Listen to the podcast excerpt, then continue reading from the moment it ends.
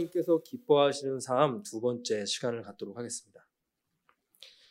이 바울 사도는 여러 교회들에게 편지를 했습니다. 이 복음을 증거하고 교리를 가르치기도 했고요. 이 각 교회가 가진 상황 가운데 구체적인 삶에 지침을 주는 권면도 많이 했습니다. 그래서 바울 사도의 편지들을 상황 서신이라고도 합니다. 그런데 바울 사도가 살던 2000년 전은 지금 우리의 상황과는 많이 다르기 때문에 그때 그 상황이 어떤 상황인지 알기가 쉽지 않을 때도 있고 상황을 알더라도 지금과는 달라진 경우가 너무나 많기 때문에 올바른 의미를 찾기가 어려운 경우도 많습니다. 하지만 그런 어려움에도 불구하고 저희는 이 바울 사도의 권면과 말씀을 통해 중요한 것 두 가지를 알 수 있습니다. 첫 번째는 그때와 지금의 상황은 다르지만 이 바울 사도의 권면에 뿌리 내리고 있는 이 말씀의 본질은 같다는 것입니다. 그 본질을 찾고 이해하면 사실 어떤 사회 속에서나 어떤 변화무쌍한 문화 속에서도 그 나타나는 삶의 모습들의 본질이 무엇인지를 구별하고 그 본질을 따라 사는 삶이 무엇인지를 알 수 있습니다. 이 바울 사도의 이런 구체적인 권면들을 통해 배울 수 있는 두 번째는 각 나라와 사회가 다르고 또 문화가 변화무쌍한 상황 가운데 이 말씀의 본질에 비추어서 구체적인 삶의 모습들을 찾고 권면하는데 애써야 된다는 것입니다. 바울 사도가 그랬던 것처럼요. 왜냐하면 각 나라와 사회와 문화에 따라서 아니면 나라와 문화가 같더라도 이 세대 차이를 따라서 그리고 믿음의 수준에 따라서 하나님과 이웃을 사랑하는 모습이 다르게 생각하고 또 다르게 나타날 수 있기 때문입니다. 오늘 말씀에서도 데살로니가 교인들이 살던 로마 시대라는 시대 상황과 또 교회의 특수적인 상황에 따른 구체적인 권면들이 나옵니다. 이를 통해서 하나님께서 기뻐하시는 삶은 어떤 삶인지 함께 알아보도록 하겠습니다. 그렇다면 하나님께서 기뻐하시는 삶이란 무엇인가요? 말씀을 따라 이웃을 사랑하는 삶입니다. 구절 말씀을 다시 보면요. 형제 사랑에 관하여는 너희에게 쓸 것이 없음은 너희들 자신이 하나님의 가르치심을 받아 서로 사랑입니다. 이 바울 사도는 데살로니가 성도들에게 이 형제 사랑에 대해 쓸 것이 없다고 말을 합니다. 이것은 데살로니가 성도들이 얼마나 이웃 사랑을 잘하고 있는지 그것에 대해 칭찬을 하고 있는 것이죠. 어, 바울 사도가 이렇게까지 칭찬을 하는 이유는 성도들이 하나님의 가르치심을 받아 서로 사랑을 하고 있기 때문입니다. 어, 그렇다면 하나님의 가르치심을 받는다는 게 무엇일까요? 하나님이 직접 찾아오셔서 가르쳐 주시는 것일까요? 이 데살로니가 전서 2장 13절에 답이 있습니다. 이러므로 우리가 하나님께 끊임없이 감사함은 너희가 우리에게 들은 바 하나님의 말씀을 받을 때에 사람의 말로 받지 아니하고 하나님의 말씀으로 받음이니 진실로 그러하도다. 이 말씀이 또한 너희 믿는 자 가운데에서 역사하느니라. 자, 당시에는 지금과 같은 성경책이 있지도 않았고요. 심지어는 이 예수님의 말씀과 복음을 증거하는 이 복음서도 나오지 않았던 때입니다. 그렇기 때문에 이 데살로니가 성도들은 바울 사도가 선포하고 가르친 복음과 이 교리들을 듣고 기록하고 또 가르치는 가운데 성령의 역사하심을 경험하면서 믿음이 생기고 또 그 믿음을 따라 이웃을 사랑하는 삶을 살았던 것입니다. 그렇기 때문에 이 말씀 가운데 성령이 역사하시는 것을 하나님의 가르치심이라고 표현을 하고 있는 것이죠. 자, 그렇다면 데살로니가 성도들은 그렇게 하나님의 가르치심을 받아 어떻게 사랑했길래 바울 사도가 쓸 말이 없다고까지 한 것일까요? 먼저 데살로니가 전서 1장에 그 단서가 있습니다. 데살로니가 전서 1장 8절입니다. 주의 말씀이 너희에게로부터 마게도냐와 아가야에만 들릴 뿐 아니라 하나님을 향하는 너희 믿음의 소문이 각처에 퍼졌으므로 우리는 아무 말도 할 것이 없노라. 이 마게도냐와 아가야는 이 데살로니가 주변의 지역들입니다. 주의 말씀이 이곳에 들렸다는 것은 이 데살로니가 성도들이 그곳까지 복음을 증거했다는 것이죠. 이렇게 주변 지역까지 복음을 전했다면 데살로니가 내에서는 얼마나 복음 전하는데 열심히였는지는 사실 말할 필요도 없을 것입니다. 그리고 여기서 믿음의 소문이 각처에 퍼졌다고 하는데요. 그것은 복음을 믿어서 변화된 삶의 모습들에 대한 소문이 퍼졌다는 것을 말합니다. 그 소문에 대해서는 데살로니가 전서 1장 6절과 7절에 단서가 있습니다. 또 너희는 많은 환난 가운데서 성령의 기쁨으로 말씀을 받아 우리와 주를 본받은 자가 되었으니 그러므로 너희가 마게도냐와 아가야에 있는 모든 믿는 자의 본이 되었느니라. 이 데살로니가 성도들은 바울 사도가 선포한 말씀을 성령의 역사하심을 통해 받아가지고 이 바울 선교팀과 예수님의 삶을 본받게 되었고 주변 지역의 믿는 자들에게도 본받는 삶의 모습을 보였다는 것입니다. 그렇다면 그 본받는 삶의 구체적인 모습은 어떠했을까요? 바로 이 복음을 믿음으로 사회에서 지위와 부를 잃는 환난을 겪었습니다. 그리고 지난번 말씀에서 봤듯이 로마 문화 속에서는 당연하게 여겨졌던 신전에서의 매춘이나 음란한 모습들, 그런 것들을 바울 사도가 금하자 그 음란을 버리고 거룩하다고 칭찬을 받았죠. 그리고 앞으로도 더 살펴보겠지만 이 데살로니가 성도들은 확고하게 예수님의 재림하실 것을 믿는 재림 신앙의 삶을 살았습니다. 이런 믿음의 삶의 모습은 예수님께서도 있었고 바울 사도와 선교팀에서도 있었던 모습이기 때문에 그들의 삶을 본받았다고 얘기를 하는 것입니다. 자, 그런데 왜 이렇게 복음을 전하고 내가 성적으로 거룩하게 살고 내 지위와 부를 잃더라도 믿음의 삶을 살고 예수님의 재림을 믿는 삶을 살아가는 것이 어떻게 형제를 사랑하는 일일까요? 바로 다른 무엇보다 이웃에게 복음을 전해서 진리를 보지 못하는 눈을 뜨게 해주고 빛과 소금이 되는 삶을 통해서 어둡고 음침한 삶을 살던 이들에게 빛을 주고 어, 영원한 심판과 죽음을 향해 달려가는 인생 가운데 이 생명을 주는 일이 이웃을 사랑하는 것이기 때문이죠. 자, 그런데 이 데살로니가 성도들은 이런 복음만 전한 것이 아니었습니다. 저희가 다음에 보게 될 두 번째 대지에서는 이 데살로니가 성도들의 이 헌금으로 구제를 받는 교인들의 모습이 나옵니다. 그런데 그 사람들이 돈을 얼마나 충분하게 받았는지 일을 하지 않는 게으름을 피우는 문제가 교회 문제가 될 정도였습니다. 다른 교인이 일을 하지 않아도 될 정도로 충분하게 구제 헌금을 할 정도였다면 주변 지역에 있는 교회를 위해서도 충분한 헌금을 했을 것이라고 추측을 해볼 수 있습니다. 결국 데살로니가 교인들의 이웃 사랑을 요약해 보자면 성령님이 역사하시는 말씀을 따라 복음을 전하고 또 큰 희생을 감수하면서까지 믿음의 삶의 본을 보이고 재물을 나눈 것이라고 볼 수 있습니다. 사실 성경 전체를 살펴보면요.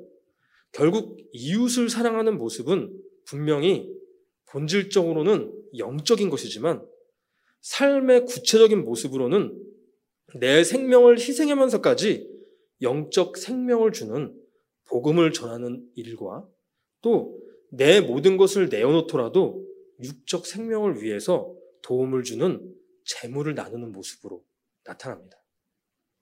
그래서 바울 사도는 복음을 전하고 재물을 나누는 데살로니가 성도들이 말씀을 따라 이웃을 사랑하고 있는데 더 할 말이 없다고 하면서까지 칭찬을 하고 있는 것입니다. 사실 제가 저희 하늘사랑교회 이야기를 하는 게 저희 교회를 칭찬하는 일이라 좀 그렇긴 하지만요. 저희 하늘사랑 교회 역시도 다른 무엇보다 말씀과 재정을 나누는 일에 집중하는 이유가 바로 여기에 있는 것입니다. 말씀을 바르게 가르치기 위해서 말씀을 연구하는데 많은 시간과 에너지를 투입하고 주변의 다른 교회의 목회자들이 말씀을 바르게 가르치도록 돕기 위한 묵상의 숲이라는 모임에도 많은 에너지를 집중하고 있습니다. 뿐만 아니라 교회 재정 운영이 여유롭지 않은 편인데도 불구하고 절기 헌금들은 모두 이웃 교회와 선교 헌금으로 사용하고 있죠. 이 복음을 전하고 재물을 나누는 일이 바로 하늘 사랑을 받은 자들이 하늘 사랑을 하는 모습이기 때문입니다. 물론 그렇다고 해서 하늘 사랑 교회의 이 구체적인 모습만이 이웃 사랑의 정답이라고는 할 수가 없죠. 복음을 전하고 재정을 나눈다는 이 본질은 같을지라도 이 복음을 전하거나 재정을 나누는 구체적인 모습은 다를 수가 있는 것이니까요. 이 성도 여러분들께서는 어떻게 이웃 사랑을 하고 계신가요? 혹시 내가 생각하는, 내가 원하는 이웃 사랑의 모습을 쫓느라 복음을 전하는 일과 재정을 나누는 일에 어, 집중하지 못하는 모습이 있지는 않으신가요? 우리의 이 이웃 사랑의 모습이 성령의 역사하심을 통한 말씀에 근거하는 것인지 언제나 살펴서 분별하고 하나님께서 기뻐하시는 이웃 사랑의 모습이 나타날 수 있으시기를 바랍니다. 그렇다면 두 번째로 하나님께서 기뻐하시는 삶이란 무엇일까요? 권면을 따라 이웃을 사랑하는 삶입니다. 11절 상반절 말씀을 보겠습니다. 또 너희에게 명한 것 같이 조용히 자기 일을 하고 이 바울 사도는 앞에서 이 성도들이 하나님의 가르치심을 따라 형제 사랑을 한다고 했는데요. 여기에서는 너희에게 명한 것 같이 어떤 행위들을 하라고 말하고 있습니다. 그렇다면 하나님의 가르치심과 바울 사도의 이 명령은 어떤 차이가 있을까요? 이 하나님의 가르치심은 복음과 교리와 같은 신앙의 본질적인 부분에 초점이 맞춰져 있다면 이 명령은 그 말씀에 기반해서 권위를 가지고 구체적인 삶의 모습에 대해 권면을 하는 것을 말합니다. 데살로니가 전서 4장 1절과 2절에 그 내용이 나와 있는데요. 주 예수 안에서 너희에게 구하고 권면하노니 너희가 마땅히 어떻게 행하며 하나님을 기쁘시게 할 수 있는지를 우리에게 배웠으니 우리가 주 예수로 말미암아 너희에게 무슨 명령으로 준 것을 너희가 아느니라. 여기서 주 예수 안에서 주 예수로 말미암라는 표현이 바로 하나님의 말씀에 근거하고 있다는 말이고요. 이제부터 하는 권명과 명령들은 하나님을 기쁘시게 하는 구체적인 행위들에 관한 것이라고 말을 하고 있는 것입니다. 그래서 오늘 말씀에서도 조용히 자기 일을 하고 너희 손으로 일하기를 힘쓰라고 구체적으로 어떻게 행해야 되는지를 말하고 있는 것입니다. 자, 그런데 저희는 이 말씀을 보면서 왜 이 데살로니가 성도들에게 조용히 자기 일을 해야 하는지, 조용히 자기 일을 한다는 게 도대체 무엇인지, 자기 손으로 일을 한다는 게 무엇인지 잘 알기가 어렵습니다. 이 설교를 시작하면서 말씀드렸듯이 바울 사도의 이 편지는 데살로니가 교회의 특수한 상황들 속에서 기록되었기 때문에 이 당사자들은 모든 상황들을 말하지 않아도 이 명령을 알아들을 수 있지만 저희는 그렇지가 않기 때문입니다. 그래서 학자들 사이에서도 아주 의견이 분분합니다. 어떤 학자들은 이 조용히 일하는 말의 의미를 어, 두 가지로 추측을 합니다. 첫 번째는 성도들 중에 어떤 무리가 지속적으로 다른 성도들의 사역이나 삶에 불편을 끼칠 정도로 참견을 했다는 것입니다. 불편할 정도로 시시콜콜 참견을 하는 사람들은 대체적으로 조용하지가 않죠.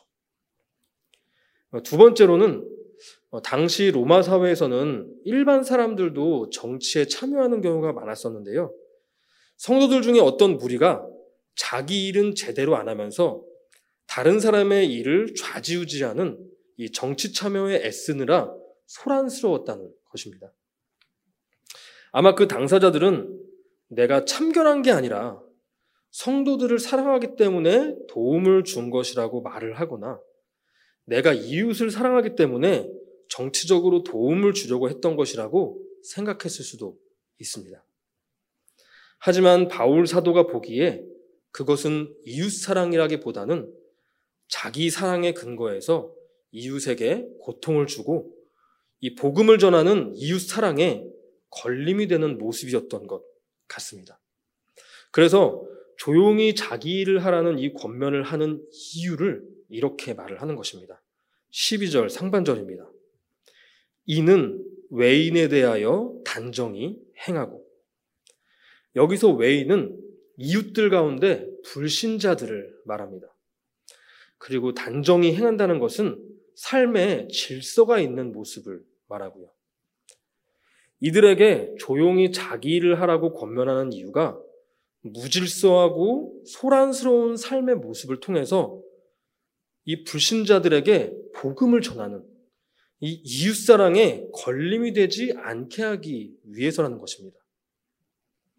이 성도들의 삶의 이 무질서한 모습은 분명 불신자들에게 빛과 소금의 역할을 하지 못하는 것이고 그것은 궁극적으로 복음을 전하는 이 이웃 사랑과 반대되는 자기 사랑의 삶의 모습이기 때문이죠. 자, 그런데 이 데살로니가 교회에는 이렇게 시끄럽게 남의 일에 참견하는 사람들 말고도 스스로 일하지 않고 게으르게 남에게만 의존해 살아가는 사람들이 있었습니다. 11절 하반절입니다. 너희 손으로 일하기를 힘쓰라. 아마 성도들 중에 스스로 일하지 않고 이 게으른 사람들이 있었던 것 같은데요. 사실 이것도 어떤 상황이었는지 구체적으로 알아내기가 힘듭니다. 이건 역시도 학자들 사이에 의견이 아주 분분합니다. 하지만 전통적인 견해로는요, 예수님이 곧 오실 것이라는 이 임박한 재림시당 때문에 스스로 일하려고 하는 것을 그만두고 성도들의 헌금에 의존해서 교회의 일이라고 여겨지는 일들에만 몰두하는 모습에 대해 권면하는 것으로 보고 있습니다. 이 앞으로 살펴보시겠지만 이 데살로니가 성도들은 예수님께서 진짜 조만간 오실 것이라는 강력한 재림신앙 가운데 있었습니다.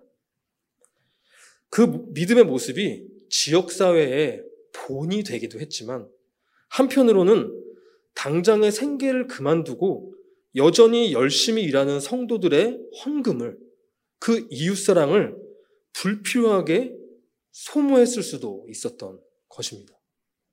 그래서 바울 사도는 바로 이런 이유를 들면서 자기 손으로 일을 하라고 권면을 합니다. 12절 하반절입니다. 아무 궁핍함이 없게 하려 함이라. 자, 일하지 않던 사람들이 일하게 되는 것이 왜 아무 궁핍함을 없게 하는 것일까요?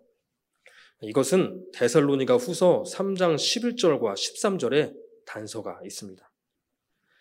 우리가 들은즉 너희 가운데 게으르게 행하여 도무지 일하지 아니하고 일을 만들기만 하는 자들이 있다 하니 형제들아 너희는 선을 행하다가 낙심하지 말라.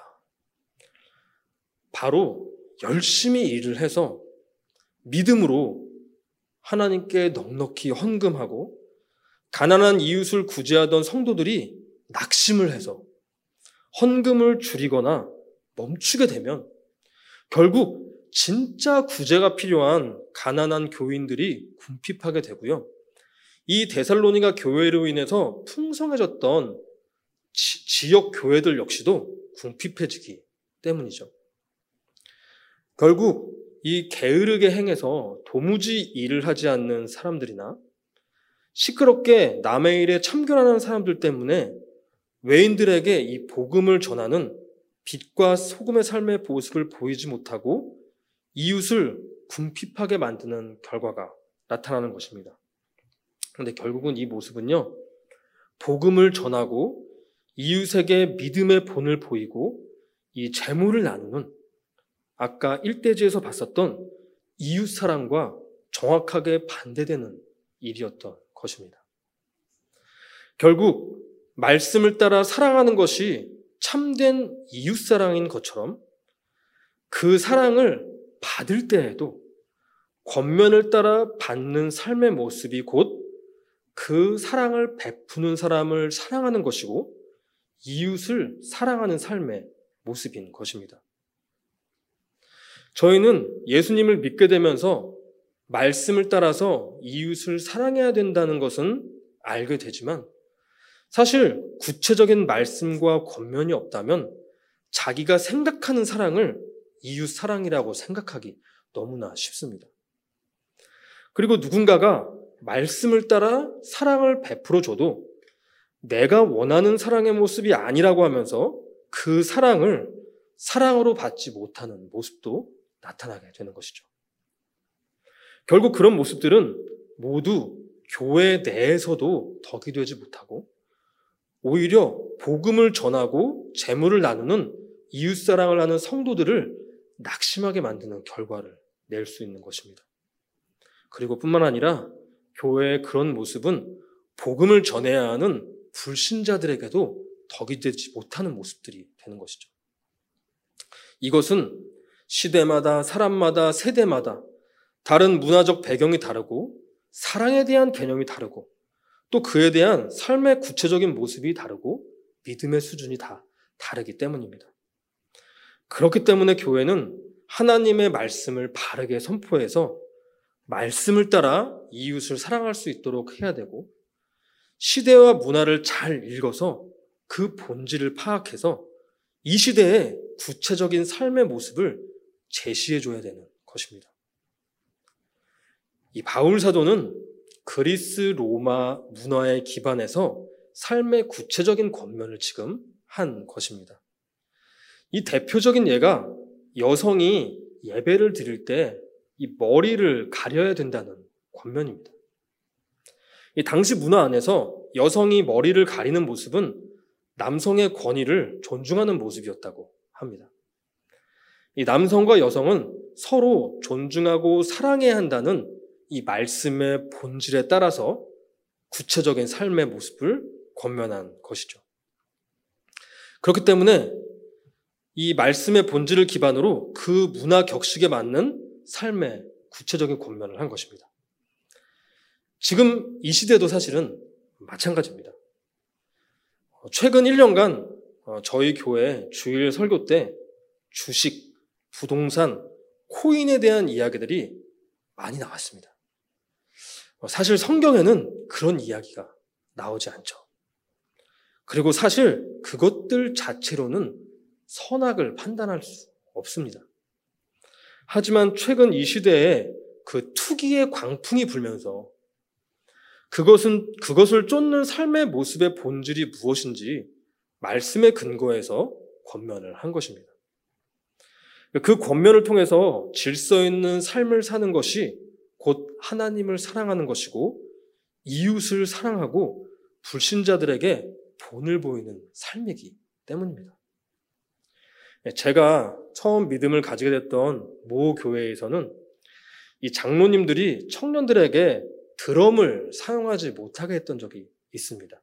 이 한국 교회에 그런 경우가 좀 있었죠. 이 청년들은 꽉 막힌 꼰대 신앙이라고 하면서 아주 크게 반발을 했던 것이 기억이 납니다.